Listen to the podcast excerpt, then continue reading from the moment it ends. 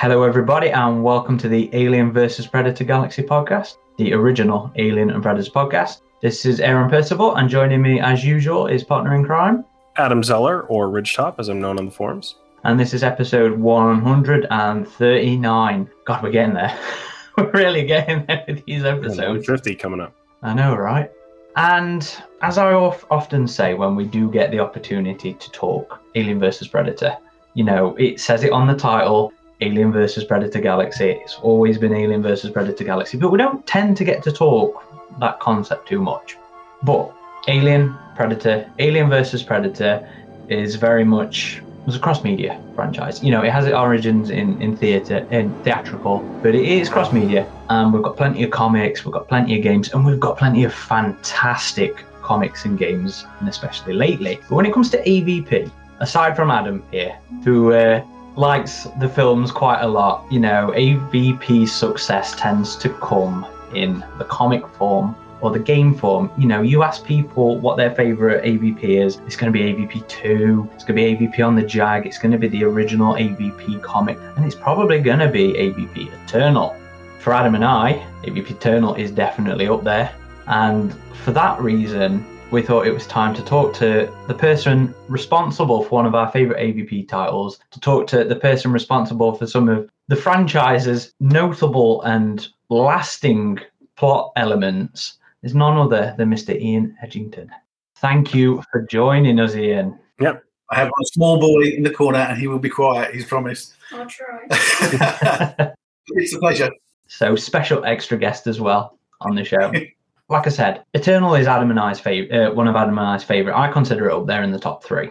And Agreed. I I didn't say it in in the previous in the preamble when we were getting ready for the show, but it's actually the first AVP trade I ever brought was Eternal. As a fellow Brita, and I don't know if you're aware of this place, Meadowhall in Sheffield. Oh, yeah, yeah, yeah, yeah, yeah.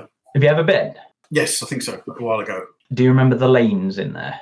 Oh, yes, I remember. Yeah, yeah, yeah, yeah. I brought it from the the the little nerd shop in the lanes. The same time I brought my first ever Predator comic as well, which was Hell and Hot Hell and Hot Water um, many years ago. So not only do not only is Eternal one of my favorites, it's also one of those ones that holds a bit of a soft spot in my heart for being my first. So it's an absolute pleasure to actually have you on the show. I mean, I, I know I first poked you a good, you know, a couple of years ago, didn't I? But I never actually got around to organising this. While and then and then we lost a couple of years of COVID, and then there's things and I've moved and changes in life and stuff and so on. So yeah, so it's nice to actually find out, you Hmm. sit down and, and converse. Indeed. But before we start talking spine ripping and chest bursting and generally being alien and predator nerds, could you just tell our audience a little bit about Ian outside of Alien and Predator? You know, who are you and what do you do? I'm a writer primarily of comic books. I'm a dad to two children, one of whom has been pain back there, uh, and, a, and a grumpy cat. And I have far, far too many books than Um, is good for me at the minute. There's no such thing. and, and we have, and I'm a host of all of these Lego at the, well, at the minute. I primarily work for 2000 AD, home to Judge Dredd and things like that. And I've, I, have a number of series there. There've been Red Seas, which is like a fancy pirate thing. There's been Stickleback, which is kind of like a steampunk. Uh, Matt Brooker, Disra- the artist, Israeli, and I, we did a series called Scarlet Traces, which was sequels to War of the Worlds. So that we've had that running there. But I've worked for Marvel, DC, Dark Horse. I've done stuff for Iron Maiden as well. Did a couple of series for Iron Maiden. Just done one for Kiss, which has been quite fun. So I'm kind of job jobbing writer basically. I've done some big finish audio for Doctor Who and some Torchwood. So it's you know job jobbing writer. A bit a bit of everything then. Yeah, it's kind of it's you can never offend me by throwing money at me. Mainly, but mainly it's no, it's, it's just the ideas. You know, someone said, you know, do you want to come and write Doctor Who, or do you want to come and do Torchwood, or I made want to do a comic? Can you put something together? It's like, yeah, okay, that's cool. So I've been very lucky in that it's kind of it's been stuff that's like appealed. You know, go, yeah, that's a really cool idea. Or can you come up with something for Kiss or whatever? It's like, yep, I can. I can give me give me the weekend. I'll see what I can do. I've done a lot of Warhammer and Games workshops, some you know, some 40k and regular stuff. So it's the life of a jobbing writer. And there's a lot of crossover there with 40k as well, isn't there? I mean, th- thematically. Oh yeah, I mean, I think I'm, I think I'm effectively unemployable in any other job now. I'm kind of like, I, I could maybe stack shelves uh, in a pinch, but uh, you know, I'm not sure my, my my back and my knees are up to it. But I've been really lucky as well in that I've worked on a lot of licensed stuff, um, like Planet of the Apes and Star Trek, Star Wars, Xena Warrior Prince. So I'm used to the kind of the strictures that come with working on licensed things. You, know, and you, and you can't particularly have an ego because you're playing with somebody else's toys and property. But once you accept that, I mean, it's great. You know, it's like with, with Aliens and Predators, it's just like, you know, come and do us a series. It's like, yeah, cool. You know, okay. So yeah, so that that's that's been uh, that's been fun to do. So I've, I've been quite fortunate in my career thus far.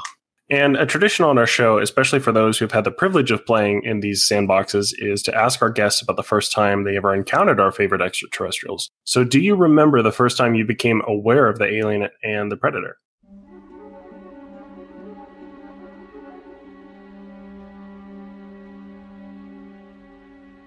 I went to see Alien when it first opened in Birmingham it's on its, on its first run, and it was at the Gaumont, which was then the second biggest screen in Europe. It was like a massive like wraparound cinema screen, and I was underage. so I was worried that I was, and we, we were, and there was actually a queue outside and around the block. and It was like watching it on the first run, so we, we, we sneaked in, and uh, and that was good. Yeah, it, it was scary. It wasn't wasn't as scary as I thought it was going. to It was just the atmosphere, big an atmosphere. We all, I can't remember when I went to see Predator, but yeah, I, I went to see Predator on the first one. But I definitely remember going to see Alien it was like it was that it was that Friday it opened or whatever, and there was a queue around the block. And we went, and it was just like it was, it was that was good fun. We were all kind of like oh, because it was said all in the newspapers like oh people were so scared and they were like throwing up and oh, and we are like oh wow what's it going to be like? So yeah, and then I, I went to see Aliens as well on the first run, and that was just awesome. Actually, me and my friend Sean, we actually went back up to the box office and paid again, and went and sat down, and we saw it the second time. Straight back in. Yeah, straight back again because it's just like that's great. What did we miss? Because we were just going, that's really cool. So yeah, so we watched it, watched it twice in the same afternoon. So there, yes, big fan. Which would you say is the favourite? Oh, it's it's apples and pears. Big soft spot for Alien just because it's you know the big haunt, you know monster in the haunted house kind of thing. Big on atmosphere, and it, it, it was it set everything up, and it kind of pretty much was groundbreaking. And then Aliens is just like you know it's just loud and in your face, and it's just great. I think Alien maybe just hedges it because it, it was groundbreaking, but big big soft spot for Aliens because it's just such a really good snorting movie.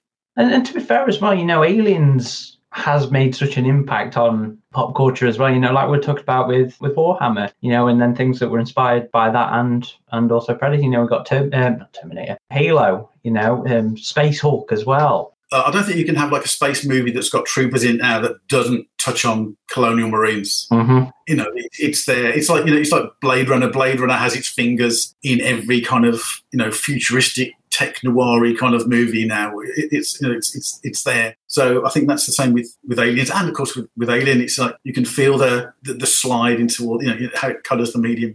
How about Predator though? Predator's just big, loud, and stupid. I have that. it's like you're not looking for any subtlety in Predator, and it's just, and it's just. I, I you for ages I kept on quoting uh, Jesse Ventura. You know, you, you die, you know, bite here in a world of hurt. Kind of, you know, those just like it's just so full of memorable lines. It's it's just loud, fun. it's, it's, I actually like Predator two as well. Oh, yeah. I think it's, it's very much of an '80s movie. You know, it, it kind of ticks all those '80s boxes. But yeah, I I, I, I like that because it extended the mythos. You know, you saw the Andolini pistol, and it kind of hinted at a wider universe. And it was like, ooh, okay, that's that's I like that. Let, what's what's go? I want to know more about that now, please. Which is a shame they never kind of kind of did it. But so I'm like, I'm easily pleased. Something else we always tend to be really curious about, especially when it comes to people like yourself, you know, authors who play in the expanded universe, is how aware they were of the other comics or, or books or stuff like that before they added to that tapestry themselves. So, you know, prior to working on Predator, oh, I forgot the title. The Rites of Passage, your first one, Yeah. Rites of Passage. You know, were you familiar with what Dark Horse was yeah, I mean, as a, as a fan, I, I picked up the um, Mark Verheiden series, the first one in black and white, and then the Denis Beauvais one afterwards. And, and the, I I picked those series up and the Predator thing. So it's because it was still kind of like a very like a novel thing back then. Mm. So you know, it's not like it is now where there's so much licensed stuff. So yeah, so I kind of like been picking them up from the from the get go. Read the Alan Dean Foster novels, of course, and so it's really weird to think, you know, back then, no internet as such. So you you would pick up anything that kind of related to the, the thing that you wanted. You know, if you wanted more aliens, you wanted more predator, you had to buy the comics or buy the novels or whatever. So uh, yeah, so I, I, picked up the comic series. Of course, the the, the Denny Beauvais one, I loved that. That was a that was my fast favourite. I think it, was, it just looked so cool, looked so great. The artwork was amazing. That's such a cinematic style of art. Oh yeah, in essence, in some respects, he kind of spoiled me because some of the other series afterwards, it's you know, it was Kelley Jones who's great on his own. You know, they just go, oh, I want it more like this. that was published as Nightmare Asylum, right? Yeah, yeah. Book book two, Nightmare Asylum. I'd done a Terminator series for Dark Horse prior to, I think prior to that, I'd, way back in time, i had done a couple of stereo series for, uh, strips for Deadline, which was a magazine over here, a pop culture magazine that was home to Tank Girl by Jamie Hewlett. So Steve Pugh, comic artist extraordinaire these days, and I did, a couple of strips. They got picked up by Dark Horse Presents, and they said, "Do you want to come and do something else?" I went, "Yeah, fine." They went, "Do you want to do a Terminator series?" He was like, "Oh, okay." And so it was the second series, mini series that they'd done. I was following on from the first one, so um, I did that, and I said, and I went, "Anything else?" And they said, well, you know, how do you feel about like your aliens or predators? I went, oh, okay. And, they, and, then I think they said we've got a spot in the um, new anthology that was coming up. So there was that short story that kind of was just the right fit for that. So and, and that's kind of how it how I started doing the, the AVP kind of stuff. Your first work with Dark Horse on these franchises was a Predator short called Rite of Passage. As you said, it's an entirely dialogue less story that deals with a tribesman going up against a predator. While comics are a visual medium, they still tend to rely on dialogue or thought boxes to put additional context and points across. Did you find it difficult to write something that didn't rely on those elements?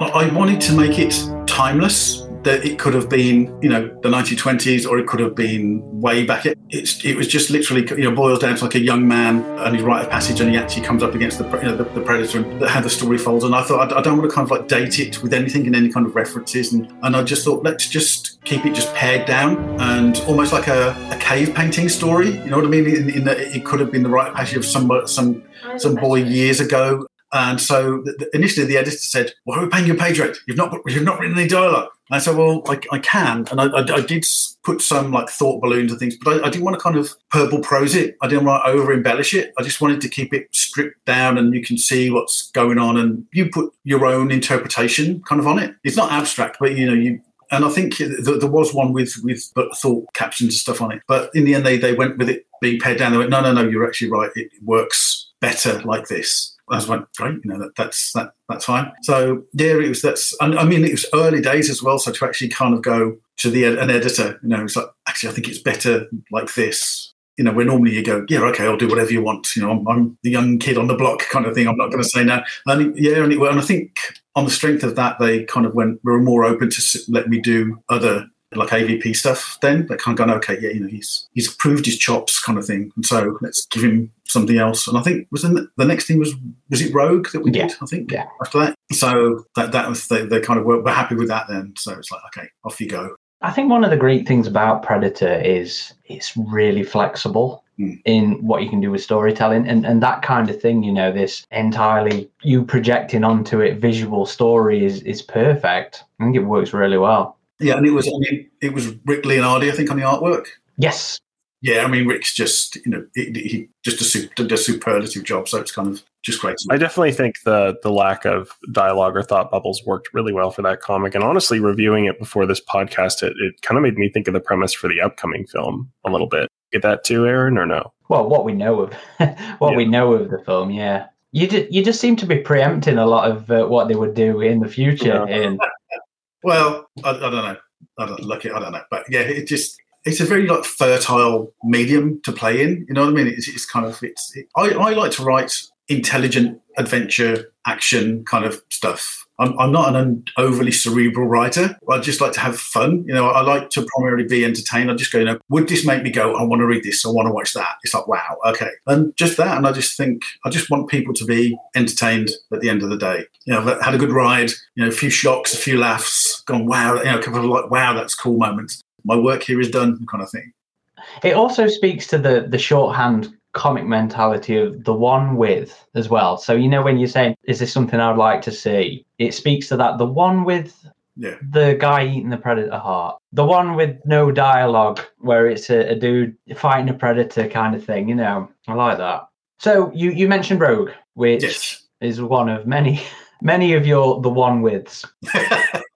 So you seem to really enjoy throughout pretty much all of your stories, all the way to you know Batman, Batman versus Alien. You seem to really enjoy playing with an element that a lot of writers really underutilized until very recently, and that was you know the DNA reflex. So with Rogue, you had a really interesting take on it, and, and it wasn't necessarily just DNA reflex; it was eugenics, I guess. You know, selective breeding to to breed in traits and attitudes into the aliens. And you know, the main focus of that comic was the creation of the king. But you did demonstrate the the Kleist, the, the you know the bad guy for the comic, had, event- had effectively managed to do what he was trying to do. You know, he had successfully bred certain traits into the adult aliens, but you know, because the king's the main thing of the series, you know, it's one of those elements that's there for you to think about as you move on with the narrative. So, what did did you actually envision a goal for him? You know, with these aliens that he successfully bred to control. You know, what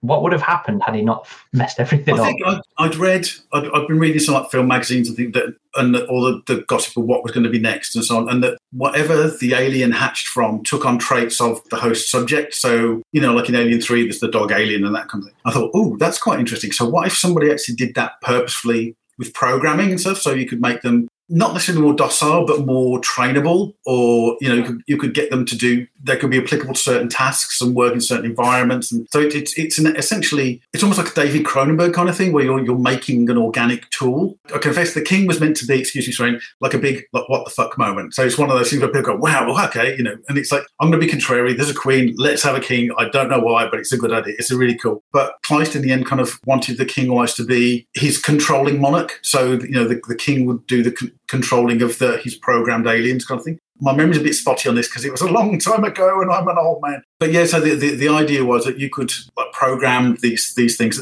So uh, it's like organic, kind of like body horror kind of, and so they could be used for anything. And also, I mean, Kleist is just one of those scientists who's kind of given a free reign and has no control over him. So he's just doing stuff because he can. So I mean, I think there's one bit where he's just got all these live heads of humans, his subjects just roll, just lined up. And the editor said, "Why are they there?" I said, "We're not going to explain it. We just done. He's just a mad bastard." And so he's just done these things because he can. You know, I, I read some literature about German, uh, German scientists, so Russian scientists keeping live dogs' heads alive, and I thought, okay, you know, just because they could.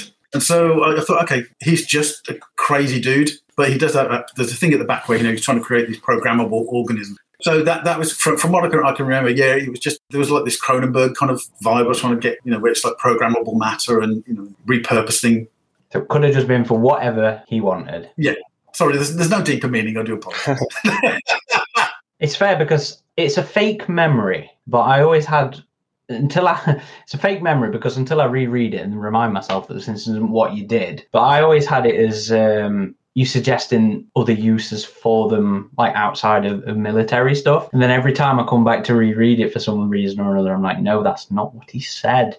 I, no, I haven't read it. Now. I have to go back to it. Actually, I haven't read it in ages. So it's well, I'll, I did that's a good excuse. really like your your dialogue boxes in the intro that talk about like we don't just conquer our fears, we market them. Yeah. How it opened the, the comic. That was really interesting. Wow, no, wow, that's good. I'm most impressed with myself. Then I don't remember that. That's great. Definitely got to go back and reread it. One of my favorite things about doing these podcasts and, and actually getting to talk to the creators like yourself is the prep. You know, just going back and rereading these things and just remembering just how flipping awesome these things are. I, I, always say it's um, research with quotation marks on them. Oh yeah, yeah, no. It's legitimate research. It is. It's kind of, yeah. Exactly. And uh, one of the elements that the Alien universe tends to stand out for is that the synthetic characters almost always have white blood, so much that whenever they have a red blood shown, it's generally a big deal. So in Aliens Rogue, when we see a synthetic take an injury, it is red blood. We were curious if that was a deliberate detail on your part. I think that might have been a colouring boo boo. Oh, yeah. We, we thought it might have been, but we were just kind of curious. I, I don't remember anything quite distinct for that. I'll, I will have to go and double check, but I suspect a colouring boo boo was in the works. Gotcha. Thought so, but it's it's one of those I think it's it's Adam in particular who's really interested in the, Yeah, it's, the it's something times like that we have to ask about because there are a few instances of that happening. Sorry to disappoint. I can, I'll, I'll try and make It was some- a mistake. Yeah, I'll make something up that's like, oh yes, that's a clever thing. But no, sadly not. it's fair. It's fair. Yeah. After Rogue released, Dark Horse followed your series with one called Labyrinth. There was a lot of surface similarities between the two, so much so that people wrote into Dark Horse questioning why they were doing your series again. Were you ever aware of that reaction? Was that the Kilian Plunkett one? Yeah. Yeah. No, I, I love that. No, there were some similarities, but I, I, I didn't think, you know, hey, it's there? it's too much like mine. No, I, I, I love that series. So no, I'm I wasn't aware of too much. I think there's certain things that when you deal with the aliens universe, you, you know, you're going to always have like you know marines, and you're going to have labs, and you're going to have you know there's there are going to be certain They're going to be like robot, big robot uh, re- recurring elements kind of thing. So yeah, maybe it's maybe it's just a case of that. And we were also curious to know if you ever read the novelization of Aliens Rogue and what you thought of it. Yeah, I did because I, I I really wanted to write it myself. I was itching to do some prose. I really wanted to write it myself. And I think was it Judith and Garfield Reeves-Stevens? I think Yeah, that? as, yeah, as Sandy something. Yeah. I they the, what the guy who was the spy, the industrial espionage agent, they swapped some things around there or did something different. But so I was like, oh, okay. But you know, hey ho, uh, yeah. But I, I did I, did read. I, I read a lot of those, those novels at the time. You know, they did like Music of the Spears because again. Dearth of material. When something comes out, you just grab it. Well, but yeah, it, it was overall. I was I was okay with it. It's, you know, it's nice to have a, a book out. You just wish your name was on the cover somewhere or something like that because it's just appeals to the ego. But otherwise, yeah, I, I, I was okay with it. Is it weird to you reading other interpretations of your work, your story? Yeah, sometimes it's kind of more often than not because you go, "Oh, that's a really good idea. I wish I'd thought of that." They're going to go, "Damn, oh, damn, okay." It is, uh, and, and, and kind of, I, I I did series for 2000 AD Eagle Scarlet Traces, which is a sequel to War of the Worlds. If the if the British Empire reverse engineered the Martian technology and how it would have extended the empire. And a couple of years ago, I actually put together an anthology of prose short stories set in that world. So it was all based on my stories, but then we got people like Stephen Baxter, Adam Roberts, Chris Roberson, and they did stories using my characters and my world, but their own take on it. And that was a very that was very weird to read because it's It was strange. it was somebody somebody playing in the corner of your world and you didn't have any control over it but it was like that's still your stuff it was like somebody coming in and trying your clothes on it's, it's like but oh, it was it was good it was like good fun to read it's like okay this is you know it's not it's great people took some stuff in some directions that i hadn't even imagined and so yeah it's it's it's, it's flattering and kind of always intrigued to see whatever you know, other people can come up with. I mean, in all fairness, I've done the same with other people's work as well. Sometimes, you know, like I say, when you do the license stuff, you are taking somebody else's property and embellishing it.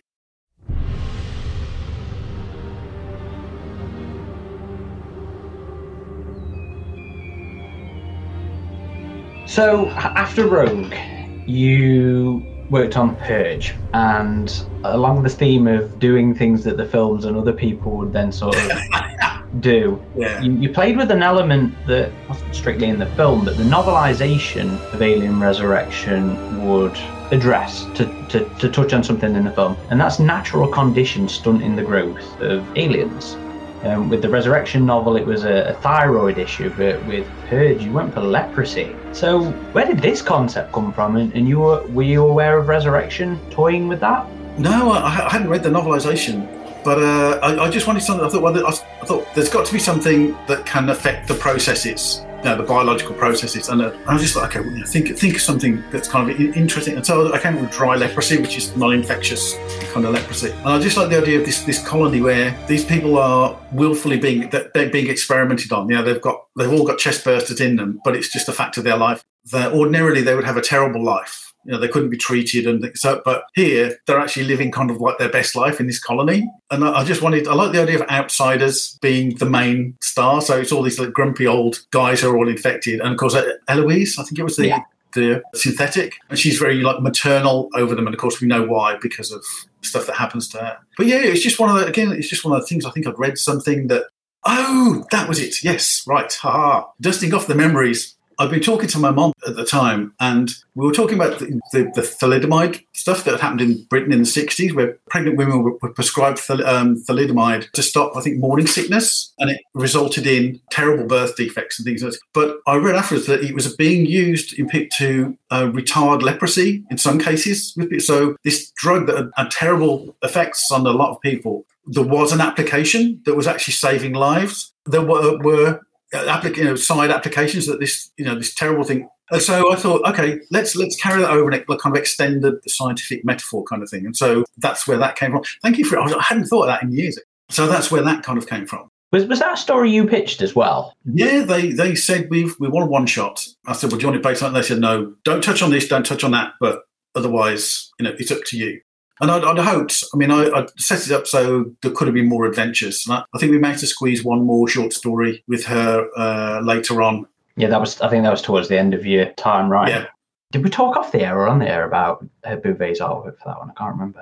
I was really chuffed when I said he was going to be doing the cover because obviously that that series that he did, I, I loved. And so then, oh, by the way, we've got Denny Beauvais in there. It's like, oh wow, okay, that's that's really cool. And it's such a gross cover. You know, it's it's like when people see it, they have an opinion. You know what I mean? It's, mm-hmm. it's it's not one of those you can't not have an opinion about. And I know he's done commissions of of the same cover several times just because of the, the, the popularity. It's one of the iconic ones, isn't it? And, and Denny as well. You know, it's, like- it's like we've been saying. He's one of the franchise's best artists. And Purge is one of those rare stories where you have like an AVP sequel to a standalone alien story with um, Pursuit. And yeah, there's only really been a few times that we've seen that. So I, I do always appreciate that where you have something that was started as either an alien or predator story, and then we see a sequel to that that goes AVP. Well, I try and I try and put little plot threads out, and then if they I get called back to do something else, I try and weave things in. So don't jump ahead, but in Eternal, there's the mention of the legend of Samurai Subutai, and we actually see him later on in Xenogenesis kind of thing. So it's I like to throw these little plot threads out there, and if I get the opportunity, then I'll pick them up mm. and weave them into the new stuff kind of thing. Well, even even the little details as well. You know, in Rogue, you introduced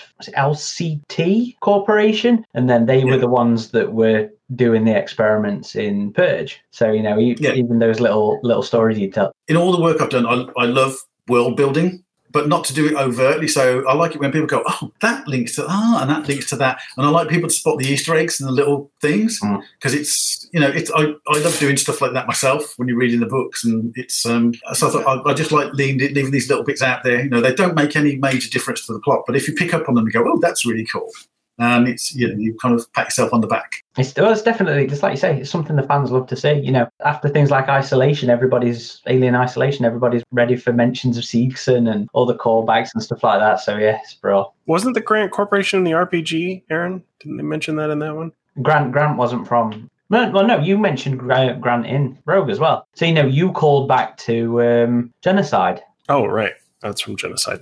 Yeah, there's a lot of stuff that have been used in the novels and games, things that I had no idea about. so in some respects, it's quite nice and quite flattering. Just like, oh, okay, that's that's. That's Yeah. cool. But yeah, because it's it's just you know, you throw these things out there and then they take on a life of their own, which is quite apt, really. So after after Purge, you went on to do your first AVP series, as we talked about earlier, Eternal, often considered Yes. to be one of the best that the AVP concept has to offer. Thank you. But it does something that the movies are heavily criticised for, and that's setting the story on Earth. How do you think Eternal succeeded there, where the movies failed? And did the setting actually offer you much difficulty while writing this? I tried to give it a bit of a cyberpunky edge, so it was kind of like hmm. slightly in the future as opposed to present day. Although we never mention it, but it's the the whole idea. You know, it's like 25 years in the future kind of thing, and, and the way technology is. And I, I tried to focus again on on like character and the motivation and things as opposed to bringing things in that, that would date it kind of thing. But yeah, I mean, the- Dark Horse were very amiable to kind of like you know set us setting it in present day. I said you know a lot of what we'll see will be you know there's going to be lots of fights and it's, there's going to be labs and things, so we're not exactly going to see tons of stuff. And I tried to set it in the Far East as well, so it was like a hmm. different different urban zone. You know, unlike like you know LA in Predator Two and Oh, things I like like that. that. So yeah, I tried not to make it too mundane and day to day. So you know, even the present day world, as was in that issue, that, that series, still looked quite appealing. Yeah, it was Tokyo, wasn't it? Yeah, I think they yeah. have those kind of like Blade Runner esque Yeah. building. I've been reading a lot of William Gibson and Neal Stephenson at the time, and Pat Cadigan and things like that. So it, it kind of it seeped in. It's funny because Pat's actually recently done a Alien story ah. based on William Gibson's Alien script. Oh yes. Okay. Yeah. There's so, yeah. There is so much these days now. It's just like, oh, good grief, I can't keep up. Well, we're happy about it. We're not complaining. Yeah. oh no, no, no, no, no, no. Eternal is also where we saw the introduction of the concept that eating predator hearts could prolong human life, something that you would also revisit in Xenogenesis. Can you tell us about the origins of that particular story element? Yeah, again, it was just it's it's reading a lot of non-comic stuff and things and science and reading science just feeds into it. And I think I'd read something about sharks in the Arctic because they've got a different kind of system. And they worked out that some were like 500, 600 years old. And there, were- there were scientists were going to try and work out some way of using that to in applications for modern science. I thought, well, okay, so they want the predator not just for the technology, but what can they yield? Like with the aliens, what can they yield with their physiology? And so the guy found, you know, by eating the predator's heart, it healed him and gave him a certain kind of longevity. And so as he as he got older, it wasn't just physically eating it; you could extract the chemicals and process it. And so it was that um, again, the, the Cronenbergy body horror kind of thing creeps in again, and the utilization of physical resources of another species to extend your own, you know, because it's you know what, you know what we used to like asset strip whales for every, you know for everything, you know, bones and flesh, and so Bones? we would do the same thing with another species regardless. I, I forget the terminology, but isn't there a thing in the East about oh, what's what's the phrase? Or are you thinking about the one that Shane Black did, like eating the heart of your enemies or something that he was doing on the lead up to that movie? This is going to really annoy me now. The, the the East's unusual medicine thoughts. Ah, I can't remember what it's called. Do you know what I mean? Where where they, Yeah, they- I know. Yeah, to, to- to- to be honest, well, there's an element of that that fed into it as well. so that that that was a deliberate sort of thing in terms of you know setting it in Yeah. the East and him deciding to just try eating the heart from of an angel, I guess, for all intents and purposes for him. Yeah. One of the things I was wondering about is where he put that ship for all those years. Because he he found the crash and it ended up 700 years later in his tower. I was like, where did he hide that thing? How did that work? He built up his fortune and then kind of didn't tell anybody about it, and then went back and moved. So Ev- Everybody in that village was dying anyway, so they didn't see it crash. Uh, Adam, didn't you also, when you also curious about Becca, the um, reporter? Right. So yeah, that the our protagonist in uh, Eternal at the end of it, it kind of sets up like she's ready to do more investigative reporting on what's happening here. But I don't believe we ever saw another story with her. So is that something No, was- you were at one time Yeah. planning, or do you think there's potential there to bring her back? I'd, I'd love to. That's, I mean, again, that's one of those things, those kind of like plot threads I threw out there, and it's like it's ready to be picked up you know, as and when. I mean, I, I'd love to do that. I think I, I thought she was a really good character. I, I really like writing her, and so it's like you always hope that, that it might get picked up later on, but you know, you know and, and that you get to do it. yeah, well, hit up Marvel. I mean, there's their AVP comics should eventually come, I guess, after they launch the Predator ones. But we would like to, like as fans, there are some older plot threads. Like I'm sure on some level they want to do their own thing, but there are some older plot threads we'd also love to see continued, and that is definitely one of them. Becca's also interesting in that she's not, you know, she's she's tough and she's driven and all that. But unlike a lot of like the the female leads that we get in the Alien and, and the AVP stories, she wasn't so physically inclined. You know, she wasn't an action hero. She was she was a lot more figuring things out and stuff like that. And that makes her stand out quite a bit against you know the likes of Machiko and Ripley and stuff like that. Yeah, I didn't want it to be kind of that kind of strong female kind of cliche that was in that kind of universe. I wanted it to be where you know she would get a punch in the face and she would she would mess up and she would but she would ultimately figure things out you know and, and work things out and save the day but in her own inimicable way. She wasn't Teflon, you know. She she she uh, she she had her faults, but she still you know came good at the end of the day. I liked it. But you know, we did keep up the female main characters as well. You know, you mentioned Eloise earlier. I have a huge soft spot for Eloise. I think she is so fascinating as, as a character. And you you revisited her again in Pursuit, and that was a wild comic as well for me. And, and I think LCT ended up showing up in that one again. So you know, you maintaining those those world building threads even in the shorts. But more interestingly for me is she's still out there. Did Yeah. did you ever think about what you'd want to do with her if you ever came back to her? You know, especially with the wild nature of what was going on with her and, and that story. Well, that's it. She just kind of headed off into space with a bunch of old, grumpy old blokes, basically. She was she was essentially like Cinderella and uh, to Snow White, and they were like the kind of like the seven dwarfs with leprosy, and they were all, and they heading out into space. I, I I would always hope there would be a chance to do some more stuff. I, I thought you know she she was definitely a character that got mileage, and because she was such a unique individual in her like physiology, people would be coming after her, and so she would be like a. She, she was essentially she was corporate property, so people would be sent out to go and get that corporate property back, and of course then you'd have other companies trying to get it as well, and so you know, there would be a pursuit after her and, and what would be going, you know, the wider story in that. So, yeah, it's one of those, you know, I would love to have done more, but it never kind of materialized. But, you know, it's, it's there's still the chance. You never know. You know, I'd, I'd, love to get the phone call from Marvel going, do you want to come and just do a bit more, you know, tie these things up? But, you know, at, at the minute, they, they're obviously they're giving the, the books name, you know, the big name creators because they want to get things going again. The alien synthetic hybrid concept kind of reminds me of something that they later did in the Fire and Stone and Life and Death series with Elden. Yeah. Because you did kind kind of mention that the android blood has some sort of like biomechanical element that allowed the alien DNA to bond with it or something like that. And so that was an interesting take on that. that yeah, I can't remember how I did, how I did it, but I, yeah, I kind of made the leap that they could somehow connect the, you know, g- grow basically androids. I think the idea was like they could grow androids as opposed to actually having to build them, yeah. and it would be like an easier, cheaper kind of uh, production. But yeah, I mean, I, I always hoped I'd, I'd, throw these things out there and hope be the chance later on of picking them up and doing more stuff with them. You know, and who, who thought you know there might be the chance now? now, twenty odd years on, it's like, oh, okay,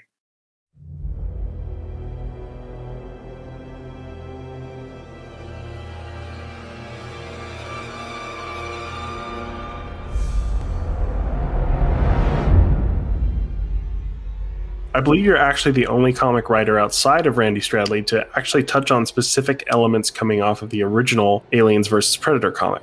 In AVP The Web, you revisited the character of Robert Sheldon, the young boy who survived the Predator's initial slaughter on Ryushi. And you went in a very surprising direction with Bobby Sheldon. Can you tell us a little about how that one came to be? I can't remember the, the, the story 100%, but I do remember I, I pitched the idea and I thought they're never going to go for this. you know, because the, the, that AVP crossover was a big deal for Dark Horse and stuff. And they went to, yeah, no, that's fine. It's like, oh, okay then. And so I, I just, I thought I like the idea that those events in, in the, that first series had shaped him and warped him so that he, he would spend the rest of his life kind of fighting against the aliens and you know in his own kind of he, has got this kind of own obsessive kind of crusade and he's he's become this like Howard Hughes kind of reclusive warped multi-billionaire kind of thing. And so, yeah, it was just kind of, it was just a strange, warped little story. but I, was surprised that they let, me use the, the character. But even even like the suit thing that you did with him as well, it was like that's that's wild, you know. That that's that's Giga. That is, yeah yeah, that was kind of a shocker story for me because I just remembered in the original comic that that scene with the kids' parents and the predators that have kind of broken off from uh, the code there, and you're just like, oh, poor kid. But then in this story, it's like he's become this evil cyber like megalomaniacal guy who's after the predators, which it makes sense, but still you're like, whoa, kid has had a, sad life here. he's got a bit wild. He didn't take it well. Yeah, he just decided to to do that. So it's uh, yeah, he was like a, uh, um, a cross between like Howard Hughes and William Randolph Hearst and stuff. And I thought, you know, if you've got that intelligence and you've got all that money and there's nobody to tell you no, what what do you do, kind of thing. So so he just kind of ran wild. And it's one of those, you know, like you were saying, you know, that there was little story details that, you know, it, it's such a small part of AVP. And then it's like, you know what, yoink, let's do something with that. That fans love. You know, I remember the first time I, I read that and I realised who it was. I was like, "Ah, oh, this is amazing! I love it." yeah, mean, that, that's that's the thing. It's just a fun thing. It's just like you know, look, dropping little Easter eggs and things, and just it's like how everybody in Star Wars now remembers that the stormtrooper bumped his head on the door. yeah, and so that they became Tag and Bink there were further stories about these two guys who stole stormtrooper armor, and they kind of that. So they're in all the movies, and you'll see them in the background, and there'll be characters doing something, or like the guy bumping his head. But actually, they're these two guys who are impersonating stormtroopers, trying to get the hell out of a sticky situation.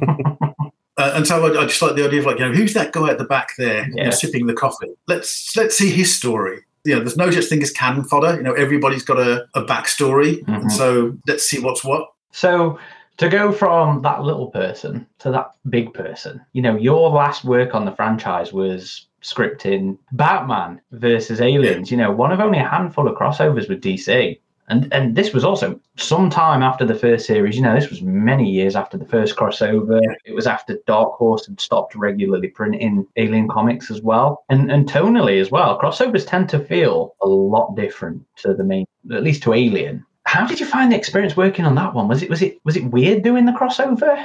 It was kind of weird because the editor kind of like disappeared partway through at the beginning. I don't know whether he'd been let go or left and things. And I don't know if we fell between the cracks or what, but you know, I was I was doing stuff and Staz, the artist, he went and got some other work because we just were waiting and, went, and then all of a sudden we got this email of like, you know, where the, where the hell the script? And we go, who are you? Go, I'm the editor. It's like, well, oh, well, nice to meet you. Well, and so we suddenly had to jump back in, and it was a real kind of like race to the to the finish. I mean, it was fun to do and trying to fit it into the, the, the mythos. And I think it's the wheels get a bit wobbly towards the end. I'm not going to deny it because I think we were it had been scheduled and we are in kind of like a race against time to kind of get it all done to a degree of decent satisfaction. But I mean, there's a lot of stuff in there I'm, I'm really pleased about. The stuff in the 1920s with the temple under the ice and things. Mm. Things like the the like the Joker alien where it's the albino one with and there's some nice bits in there. So yes, I, I, was pleased with the way it would turned out, but I wish we'd had a bit more space, you know, a bit more breathing room to kind of not have to do things at such a mad pelt.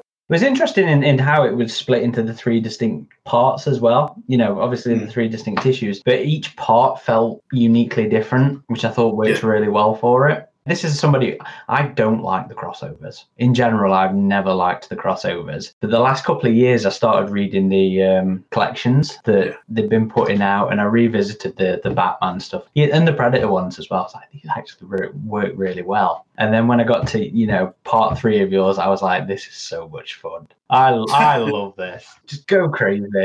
It was again. It, it was just meant to be like stupid fun and entertaining and things and so on. And I thought, you know, and the idea of like crossing the aliens over with the Batman villains and things. Think, how, how can we do this? And you know, Killer Croc seemed a natural. Was that a deliberate reference to the first one with the crocodile alien? Only the fact that he's already a Batman villain because I, I know Ron Marz really well and stuff. So I talked it over, and I think it's only because he, he's a Batman villain anyway. So yeah, but he just seemed a, a natural to do anyway. But yeah, so it's and of course they made toys, which was even more of a shock later on, which was great. It's like wow, okay. But yeah, no, it was it was it was good. I was surprised to see the um the Temple Under the Ice crop up in the AVP movie. It's like ah okay. That looks familiar. A couple, a couple of people did get in touch going, Did you ever seen this? Did you? I went, No. I said, I said, Yeah, but it's not that of an original idea. You know, it stems, goes back to like Lovecraft and all that kind of stuff. So I, I, I can't lay claim to it. But yeah, it was good fun. But if I remember rightly as well, you know, one of the other crossovers, the one with all four of them, you know, if I remember rightly, that that went back to Antarctica as well, to um Yeah. because the predators were chilling down there, if I remember rightly. so uh, the, the franchises like the like Antarctica. Yeah, I think you mean the Batman Superman Alien Predator one. Yeah, the, the one with all four. There's like a lost colony, Yeah. isn't it? Something like that. Yeah, yeah, yeah. Yeah, they did this collection recently, like before Marvel took it over. This um, paperback that collected And the first a Predator one first as well. one, yours, and then the yeah, there is a Predator one as well. Yeah. but yeah, the crossovers, the Batman and the Batman and Predator and Batman and Aliens ones are probably the most well received. I would I would think. There's a lot of wacky ones, like the Witchblade ones got pretty weird. Yeah. But I guess we'll be seeing the Marvel ones now. I don't know if we'll see any more DC Yeah. crossovers, but it'll be a whole new interesting thing. I mean, they've al- I think they've already, already announced that Conan is going to be in the Marvel universe. He's in the Savage Savage Avengers, I think it is. That's it, yeah. So part of me is like going, oh, but both of part of me is going, yeah, that sounds really cool. Yeah, Conan versus Predator. Yeah, it, it's you know what's going on. Yeah, Well, that that would work, I think. Conan versus Predator. that's a really good idea. I like that. They did Tarzan. Tarzan versus Predator. Yeah.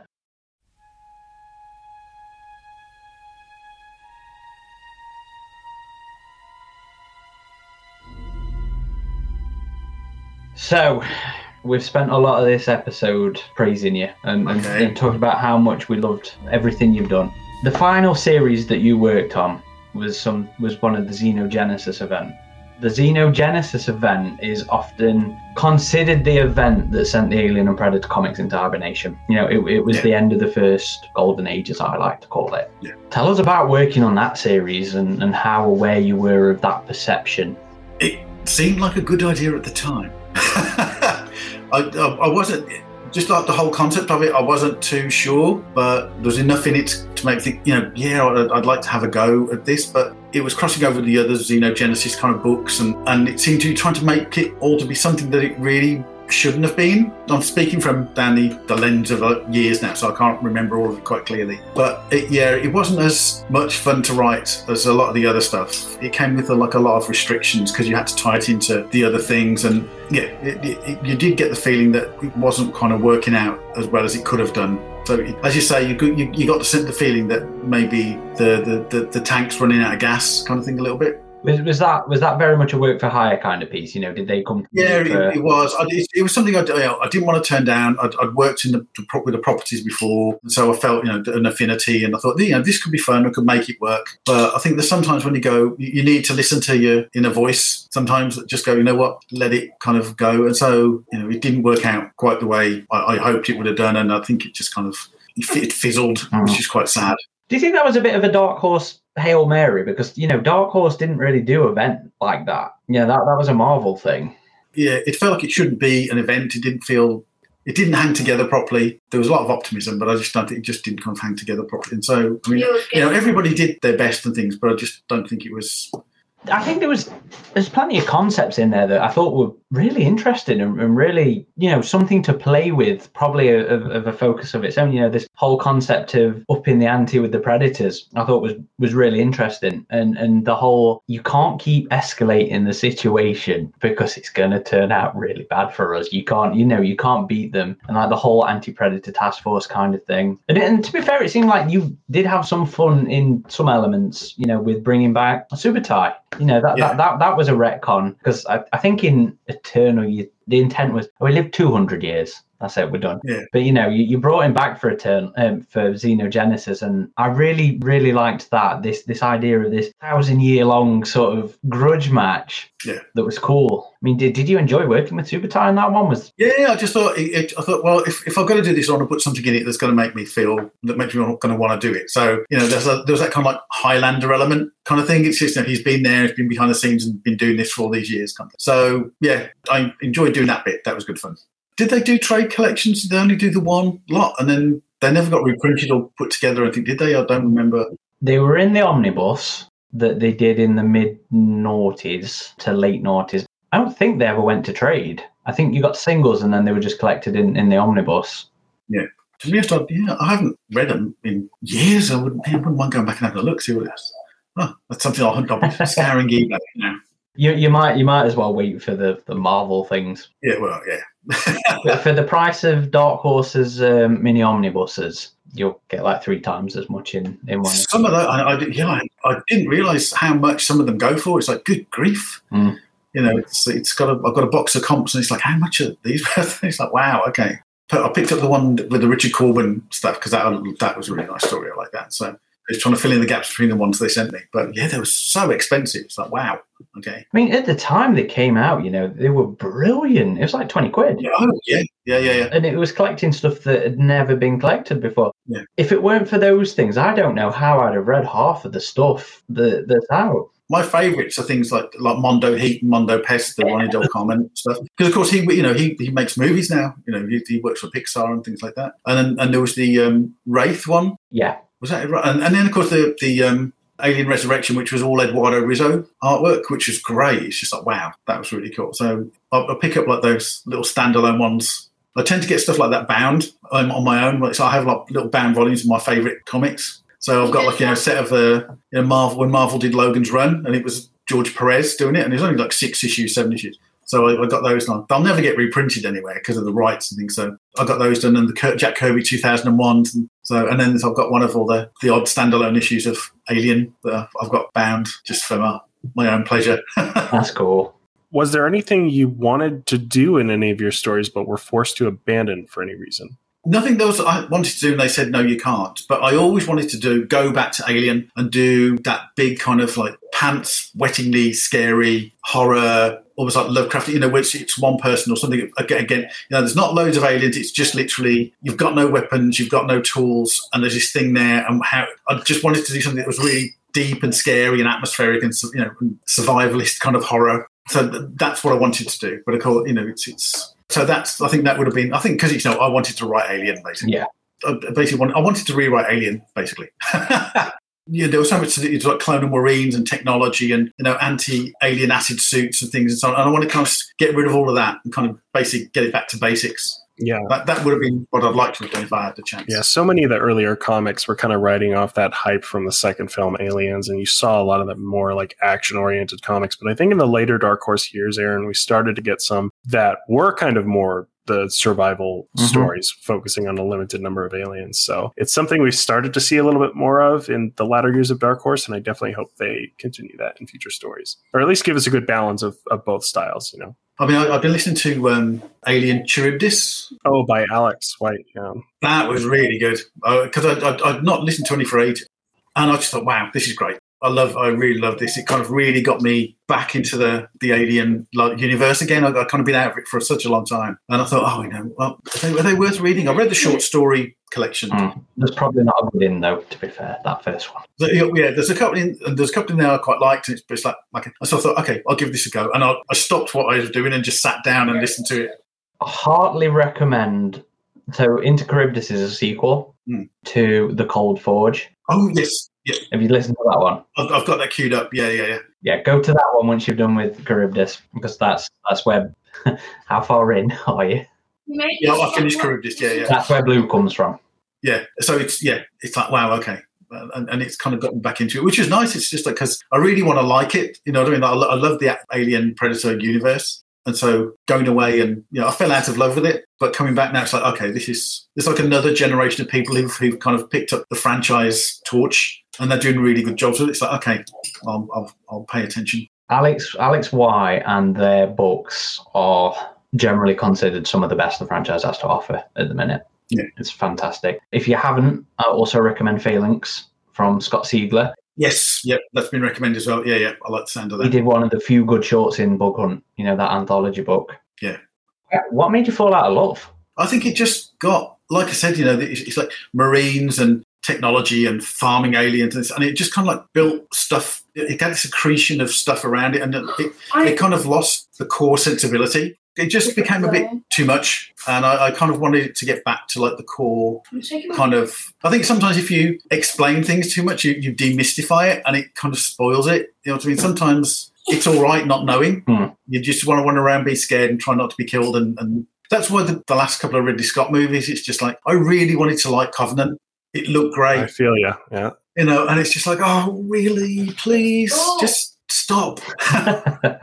You know, it's- especially when you see like there's such good like sci-fi shows on Amazon Prime and Netflix now and things, and you just think, just get these people in, you know. And, and I think sometimes people don't have enough distance from from the property, and it's so uh, in the end, it just kind of I, got, I just got put off because it was just too much. But like say that the, those stories, it's like okay, that's kind of got my my taste buds going again now. I want some, some more. Well, speaking of not very good movies, Come on. now. And, and I know there's not going to be too much to this one, but there was in the early 2000s, you know, when the first AVP was looking likely. Now, I know we spoke about it off the air, but I guess I'm more curious about your reaction to it now more than anything.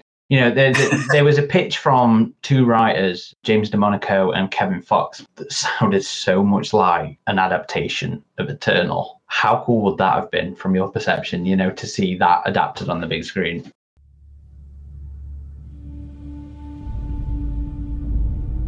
But when, when you mentioned it to me, I kind of went, "You what now?" it's like what? I'm finding this out 20 years later. I can I can wax lyrical now, but with you know the hindsight of years, it would have been quite cool. But I don't know how it would have felt going to the cinema and seeing my. If, well, I don't know if we would have even got screen credit because it was work for hire and, and, and whatnot. But it would have been great. I mean, you know, where where would my career have gone if they kind of that had been the movie? It would have been so cool. But yeah, I mean, because it's licensed, I suppose you know you don't you don't have a say, and so they give it to a screenwriters or whatever to have a go. Or so you have to kind of be philosophical about it. But it would have been cool. I can't. it. It would have been cool. I would have really loved it. You know, it's it would have been nice to get paid for it or whatever. But it just still, even, even so, part of me, part of me, the, the, the fanboy part of me was still gone. Yeah, but they made a movie of your comic. You know, it's like okay, yeah, it's it's kind of a bit of a you know, double-edged sword, but it would it would have been cool. Come on, it would have It been would cool. have been cool.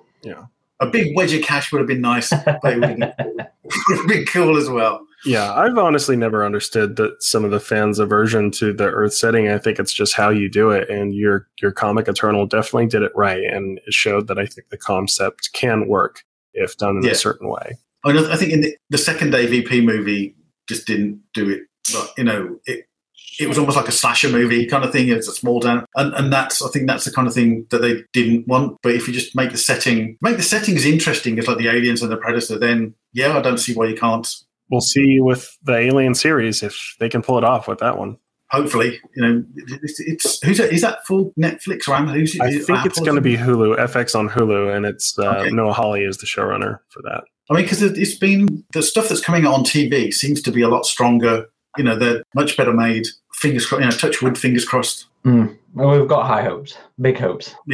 And a lot of elements of what you first introduced into Alien and Predator lore are still used in reference today, particularly in the video games. The Kramer assault rifle is in Aliens Fireteam Elite, a recently released video game. The concept of predator blood or biology prolonging human life was both in Predator Concrete Jungle and Predator Hunting Grounds. So, how does it feel knowing concept you conceived have pervaded in the lore after all this time? Again, it was like I did not know this until he, until it was mentioned. But yeah, I mean, it's great to like you know that you've done your little bit to add to the canon, kind of thing. It's it's you know your your, your stuff is in there and it carries on past you, kind of thing. And that, that it was you know good enough as well that people do want to incorporate it. So yeah, I'm, I'm pleased. It's great. Uh, if it makes people happy when they're playing it and just think it's cool, then that's great. Love it. Something I kind of noticed while reviewing these before the podcast was uh, Gideon Lee using the Predator plasma caster on his shoulder. It's the first time I remember seeing that, but that was in the last Predator movie, The Predator, where Traeger had the plasma caster on his shoulder. I was like, did they take that from that old comic? Well, so I think some of it is just like it just seems like a really cool idea, and I kind of did it first. Yeah. so like an obviously cool idea. It's like let's do this. It's like okay. He was smart enough to at least not get his head blown off, even if he was a bit too thirsty for Predator blood to let himself get killed in the end. I love that he cheated the Predators as well at the end of that one. Oh, that I'm not an honorable man, and he has the little side thing that comes out of his armor. Yeah, That's that was a good bet. Was it meant to be Ripley in the tank? the, the, Oh god. so Oh, so they they, they Oh, man. shot multiple endings for that. One was Ripley with a, a mask that looked like a face hugger. One was supposed to be Newt, an adult newt. and then the one that made it into the film was um, the Predator killer suit. okay. I thought Newt Because I just thought there's no way they could they could. Does this bring in time travel? Yeah, I, I know, or I know. alternate timelines. Yeah, it was a very. Uh, Yeah. We, we, we, we, we don't like the film. No. We can just imagine that in, a, in some LA office, some guy, go, some producer guy going, "Hey, let's have it where it's Ripley," and it's like, it's like, "Yeah, that's such a cool idea." When it was happening, though, I was like, my mind went to, is it going to be Royce? Is Adrien Brody going to be back? I didn't go to Sigourney Weaver or, uh, you know, Ripley, but yeah, Pred- I love Predators. me too. Yeah. I just, I just love the fact it just drops you straight in, no Yep, explanation. Bang. Best cold open of any of the films. But no, that, I mean, that's the kind of thing that we're talking about. It's like it's just pared back. You know, it's just it just drops straight into the action. So um, yes, gentlemen. Having worked on so many stories for Dark Horse and seen your stories envisioned by many different artists and styles, which do you feel best suited your own writing in terms of artwork? Ooh, that's right. Um, I don't know. I like Will's because we, we, we did this kind of like gothicy body horror kind of, and so Will's kind of quite scratchy style really suited that. I don't know. I'm, I'm like, yeah, uh, I don't know. But I was happy with pretty much everybody who, who did the stuff. I mean, Alex in his early days, Alex Maleev when we were doing Eternal was starting out, and I think in, he was also doing a job working on a video or something. And I said, "Oh, I've been talking to this artist who's helping me." And the storyboard artist, I think, was Neal Adams. It turned out he was like, you know, famous comic artist, and so he gave him like pointers and things and stuff. And so after he started doing that job, you could see the change in the artwork style and the, the fluidity into it. So it, that was that was really quite interesting. But no, I mean, he did a cracking job on that. I've been pleased with everybody. I've not not had a, an artist I would ever complain about on, on stuff like that. So I'm all good. So I'm going to assume this next one's a big, fat, obvious yes. Given um, some of the, you know, what we've talked about so far, but you know, while no longer under Dark Horse's banner, Alien and hopefully Predator are continuing under Marvel. If given the opportunity, would you want to return to Alien or Predator? Absolutely, definitely. Love Yeah, to, so lo- yeah. love to do Alien. Yeah. Have you worked with Marvel before? I can't remember. Yeah, I did Blade. I did a, a regular series of Blade for them. And then when they got the Star Trek license, myself and Dan Abnett, we did two or three series. Yeah, we, we did Star Trek Unlimited, which was a bi monthly, two monthly. It was double sized. So half of it will be classic Trek and half of it will be like next gen. But we mainly we did Early Voyages, which was Captain Pike, Okay. the, the pre Kirk Captain. So Yeah. we did the, the adventure, which a lot of people seem to remember. Which is good. And of course, there's the Captain Pike TV series coming up soon. I'm so looking forward to that. But yeah, um, so we did uh, did Star Trek with them, and a couple of other things uh, on and off over the years. So that's actually everything from us. But before we let you escape, we did have some questions from members of the AVP Galaxy community. Creighton would like to know if there was any cinema, literature, characters you took inspiration from while developing Rogue's Mad Scientist, Ernst Kleitz. Yeah, he it was kind of a, a mix of Doctor Pretorius from Bride of Frankenstein, which was the Ernest Thesiger character. I mean, that's old, old 30s Universal, and also the original Doctor Moreau. Oh, good grief, can't remember his name. The, the guy who, play, who played Hunchback and uh, Charles Laughton. Thank you. Charles Laughton, who played the original Doctor Moreau, who's this quite quite amoral uh, you know, character. He thought nothing of the, the cruelty inflicted on the, the creatures that he was turning into humans. And uh, and then there's a bit of Herbert West in there as well from Reanimator. So that kind of yeah, it, it was a bit of a mashup. And Creighton also asks about the design of the Alien King. He was curious as to if you collaborated with Will Simpson and Robbie Bush on the look. Yeah, well, I think we, we we said like the queen looks like this, so we want to have the key so, something you know a, a big hefty cr- creature, but something different uh, shapes, you know, a, a different silhouette kind of thing. And we threw, I think, we just threw some ideas around, you know, like spines and this and that and so on and so forth. So I mean, uh, at the end of the day, it was down to Will, but we just kind of like spitballed ideas, and then he went, you know, he went off and did his design, and uh, and Horse were really taken with it. So that was it. And that cover art as well. You know, I can't remember who did it. Who did the cover art? The the, the awesome one with um, with the king. Oh, that was Will as well. He did the cover art. on Right. Yeah. I think that's my favorite rendition of. Yeah, he was. Um, he did the cover art on those. Yeah, because I mean, I, I asked Glenn if he wanted well, on, on Eternal if he'd come and do the covers for that because I just thought you know he'd do a great job. You know, Glenn Fabry, he's it, and I think that that cover, the, the trade, is quite memorable. You know, the, the reflection of the alien in blades. So yeah, So Sil's interest. this is funny considering what you were saying earlier. But um, Sil's interested to hear if you have any thoughts on how you might tell an alien story with the information that we've now had from like the prequels and the, and the way that's took the story. I'm guessing you wouldn't really want to play in that sandbox. to no, be it, yeah. Again, it's, I would take it where it's just like a, a character-driven story with somebody up against alien, you know, or the environment they're in is got alien or aliens, it, that, that kind of thing. I, all that stuff of yeah, no, Don't- don't- don't want to play with the black goo. no. It's just it, it, it kind of spoils it. It's kind of although and there was a way of doing it, but they kind of I, I don't know. It's just very frustrating. So, you know, you had the budget, you got the and you just did that with it. Really? Oh, okay. It's embarrassing. It's it's thank you. it's just it's just a shame, you know, that they had the resources and they could have done so much more. Yeah, the mad scientists in Covenant, again, like yours is part of those early stories we saw in, in the Dark Horse comics that had like the mad science angle. And yeah, Co- Covenant went with the Moreau stuff as well, but There was a, a degree of like Dr. Mengele and stuff and things in there as well. You know, that kind of like the insanity and um, amorality and things. But but yeah, no, I, I don't know. I, I really want to like Prometheus and Covenant, but it's just. ah, I don't think you're alone there. Don't worry. Ad, Ad, Adam hates them. it's not so much anger; it's just disappointment. yeah, I would I would like to like them as well. Like I yeah. really you had wanted to all like this them, but- stuff, and every I'll, I'll have to make uh, maybe once a year I'll go back and rewatch them because it's like, were they really that? And you just go, oh yeah, Yeah. There's there's still like good elements I think that make it worth the rewatch. Like some of the production design is just so well done. So there there's elements I can really appreciate, but Yeah. overall well that's it. It's just kind of you got to look. Talking production design, I think Titan this year are doing a Tight. big art book of Ron Cobb stuff. So that's like, yeah, Okay, I, I need to go have a look for that then because I don't think that one's crossed my radar at all. Yeah, I just barely heard about that one, yeah. yeah. It's, it's later. I think it's later this year. They're going to do a big hardback, the way they did the Geof Darrow one and things like that, which has been a long time in coming because there's only been that one paperback that's had his stuff in from this from the 70s and things, which goes for silly money online. So yeah, it's about it's about damn time. But yeah, it's just you just want to see more of what went on you know, in, the, in the, the background kind of thing. So yeah. So that's it, everything. Um, but before we go, you know, is there anything you'd like to share? Any anecdote or thought that we just haven't given you the opportunity to put across with any of our questions?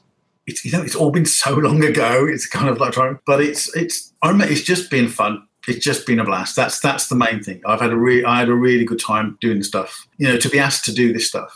Repeatedly. Yeah, you just go. You're really fortunate. You're really lucky. Never kind of took it for granted and just really enjoyed it. And so, you know, hopefully after I'm long gone, people still pick up the Eternal or whatever and go, this is a really cool read. But yeah, no, it's, uh, it's just been great. You know, it's, it's not very often you get to, to, work on things like this. And so it's been great. Can't complain. You know, even the stuff that have been, you know, with problematic and, you know, the Xenogenesis thing at the end, would st- still do it again if I got offered it because it was just great toys to play with. And that's, that's the thing, you know, I like, I've grown up with this stuff. I love, you know, science fiction and horror and fantasy. It's, I'm one of the, I was one of those kids at school is there any outlets, any places, websites, social media presence that you'd like to signpost people to to I'm, find I'm out? an enigma at the moment. I do need to get a website. I haven't got a website set up, but I do need to get one done. Otherwise, no, you'll just have to. I'm, on, I'm an old man. I'm on Facebook, and that's about it. You know, I don't, I don't mess around with TikTok and Instagram and all these things the young people do. So no, I, I, I do do a few conventions every. I do, I do Thought Bubble up in Leeds. I'm hopefully going to go to New York this year.